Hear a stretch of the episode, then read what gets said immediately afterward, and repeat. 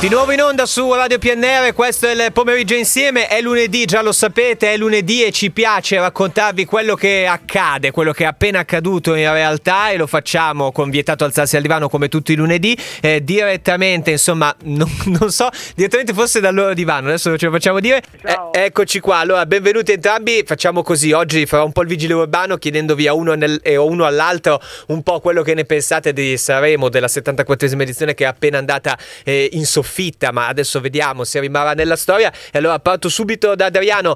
Eh, tanto per cominciare, sei soddisfatto del podio? Vittoria Angelina Mango, seconda posizione Giulietta, terza Annalisa, com'è andata?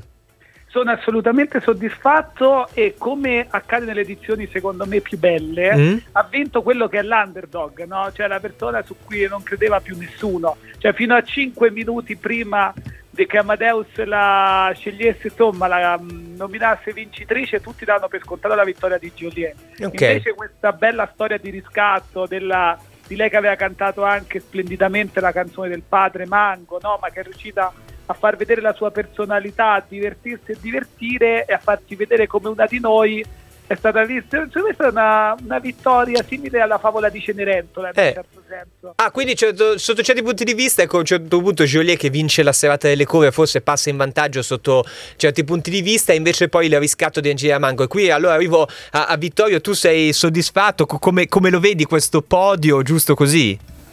Io sono soddisfattissimo, alle 2.30, 2.40 sabato notte ho tirato un urlo che veramente ho svegliato il vicinato, ma la vedo in termini un po' meno favolistici del mio collega. Attenzione. Insomma, perché eh. Sì, perché invece Angelina secondo me arrivava molto carica insomma, a questo festival, quasi anzi con la vittoria in tasca. Poi c'è stato questo cortocircuito, i call center napoletani, si è sentito dire di tutto e alla fine poi anche diciamo, il voto utile che probabilmente ha fatto la sala stampa in particolare diciamo, ha eh, scaturito un risultato che poi è stato schiacciante. Insomma. Quindi c'è stata, c'è stata sì veramente la favola di questa ragazza bravissima, ma anche di dietro tanto calcolo, proprio all'ultimo voto. Ecco, questo è molto interessante. Dicevamo appunto della serata delle cover, la vittoria di Joliet, mentre è molto interessante, ad esempio, il premio della critica Mia Martini, e che insomma il destino ha voluto che andasse a Loredana Bertè, quindi anche un po' un gioco interessante. Sotto il punto di vista anche degli altri premi, degli altri riconoscimenti, si sa che c'è una persona che vince Sanremo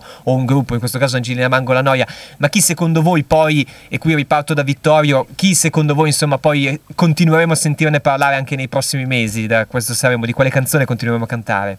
Ma guarda, io sono un grande tifoso di Mahmood, secondo ah. me il fatto che la sua canzone sia rimasta fuori dalla top 5 insomma è un delitto e ha portato una canzone bellissima, molto meglio di Brividi per quanto mi riguarda, Attenzione. perché era una canzone, sì assolutamente è il vero Mahmood, non quello diciamo costruito per vincere il festival insieme a Blanco, è veramente molto bella. Hai citato i premi, io sono rimasto molto male mm. eh, perché il premio per il miglior testo non è andato ad Argent Amico che secondo me ha portato un testo da brivido sì. e veramente raccontando tra l'altro uno spaccato di eh, insomma, di, di, di, vita vera, vita reale molto, molto, struggente, quindi mi è spiaciuto molto. Certo, Fiorella Mannoia, gran canzone, ma boh, Manca... Davide mette i brividi. ecco, questo, questo, è molto bello. Allora, dall'altra parte vado ad Adriano e anche ad Adriano, insomma, chiedo un po' magari qu- quali saranno le canzoni, gli artisti che sopravviveranno a Sanremo e a livello di premi, insomma, se ti trovi d'accordo o meno. Allora, caro Carlo, preparati ad ascoltare per tutta l'estate dei Colors e Annalisa. Ah. Lo do per scontato, insomma, sono dei tormentoni che già dopo il primo ascolto stavamo lì sì. a cantare. Ok. Nati apposta. Per quanto riguarda i premi, sì, mi associo a quello che ha detto il mio compare su Target Amico, grandissimo testo. C'è da dire che hanno dato i premi a due grandi della musica che però si sono reinventate. Sono state una Bertè diversa e una Mannoia diversa rispetto al solito e secondo me sono state delle scommesse riuscite. Ok, quindi veramente eh, mi piace un sacco, io vi voglio bene ragazzi, sia Vittorio che Adriano perché siete stati perfettamente nei tempi perché eravamo d'accordo che prima si parlava di musica e tra poco vi sguinzaglio, mettiamola così perché invece andremo un po' a parlare di televisione e vi farò un paio di domande che secondo me potrebbero sconquif- sconquifferarvi un po'. Nel frattempo, eh, per i pochi che magari ancora non l'hanno sentita, qui su Radio PNR arriva la vincitrice di Sanremo, Angelina Mango, La Noia. Quanti disegno f- Total Di nuovo su Radio PNR stiamo raccontando e soprattutto stiamo commentando quello che è stato Saremo, la 74esima edizione. Abbiamo parlato della parte musicale, vietato alzarsi al divano, la nostra rubrica del lunedì, buoni motivi per cui accendere la televisione. E adesso finalmente torniamo nel territorio franco dove eh, si parla di TV. Allora riparto da Vittorio, dato che prima ero partito da Adriano. Vittorio, rieccoti. Eh, allora, eh, al volo mi dici eh, se il voto definitivo che si può dare ad Amadeus e anche a Fiorello, tra parentesi, eh, per questo festival e chi vedi per il 2025? Allora, premesso che quest- eh, insomma, torniamo dopo la canzone di Angelina, che è bellissima, ecco. io la, la, ballo in, in qualsiasi veramente proprio. Quanto si sente. Madame, tra l'altro, sotto forse? Scritta da Madame è musicata anche da Dardart, quindi Mamma veramente mia. un dream team della musica italiana. Eh, no, dunque, Amadeus, Amadeus, Fiorello, cioè io sono assolutamente di parte, quindi per me sono stati straordinari anche solo per aver portato il festival a picchi di share del 90%, eh, sì. dove, dove, si sono mai visti. Sì, sì, e chi ci sarà l'anno prossimo? Si fanno tanti tantissimi nomi, io ho una mia teoria. Per non diciamo, distruggere la carriera di nessuno, io farei per una conduzione di transizione, quindi non subito un Castellan, non eh. subito una, un Bonolis, eccetera, ma qualcuno che arriva già lì con le mani avanti dicendo io non farò mai i numeri di Amadeus. sì, sì, Quindi, sì, non so, mi piacerebbe molto l'outsider, come è stato Baglioni, come è stato Morandi, mi piacerebbero Pausini e Cortellesi, per esempio. Ecco, tu dici quindi, eh, mh, sì, per, per, non bruciare nessun nome, magari qualcuno che, tra virgolette, non fa proprio quello di mestiere, tu dici ad esempio Laura Pausini che da cantante arriverebbe a presentare il festival, ma insomma non si andrebbe a bruciare un grande presentatore o una grande presentatrice presentatrice. Esattamente, esattamente perché eh, sarà probabilmente impossibile replicare i numeri di Amadeus e a quel punto anche per la RAI secondo me sarebbe un bel salvagente, ecco, quello di avere qualcuno che non fa il conduttore di mestiere, però magari può avere una bella presa anche sul pubblico. Beh, avendo visto anche la spontaneità con la quale Giorgia, ad esempio, ha co-condotto Sanremo, esatto, per dire, ecco, anche esatto. chi non lo fa di mestiere da sempre magari potrebbe avere bene il polso della situazione. Eh, d'altra parte, allora la stessa cosa però la, la devo assolutamente chiedere ad Adriano Pugno, un voto, comunque un commento commento al quinto, all'Amadeus quinto e poi chiaramente il futuro. Allora Carlo, devi permettermi di fare il vittorio della situazione perché lui è quello preciso, è quello che eh. fa le cose. Stavolta ti do una chicca. Ah. Amadeus, strepitoso, insomma, perfetto in questi cinque anni. L'unica persona che in questi cinque anni è andata ancora meglio di lui mm.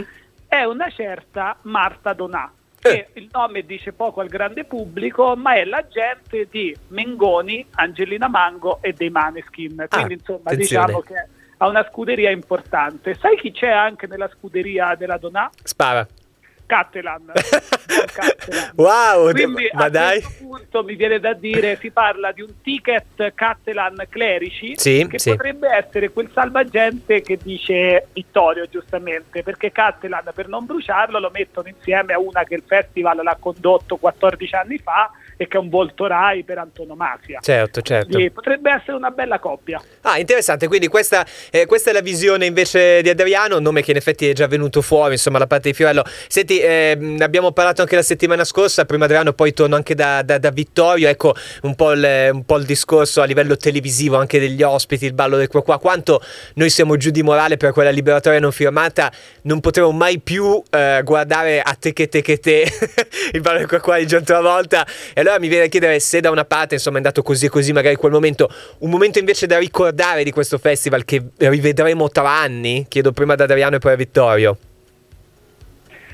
Allora, io adesso, vabbè, vado su una cosa che è piaciuta molto a me, però insomma, io rivedere Pino, Pino Mm, ricantare ma quale idea? Tu pensa che nel 2005 gli avevano dato tre mesi di vita perché ha avuto una trombosi certo. un tumore un infarto. Veramente sembrava impossibile rivederlo invece l'abbiamo visto divertirsi e fare il Latin Lover de Noantri. Quindi per me è una cosa che rivedremo su te che te che te saremo felici quando la rifaranno vedere. Stupendo datelo a cercare assolutamente su YouTube perché è una chicca meravigliosa. Vittorio tu invece che cosa andremo a rivedere di questo Saremo 2024?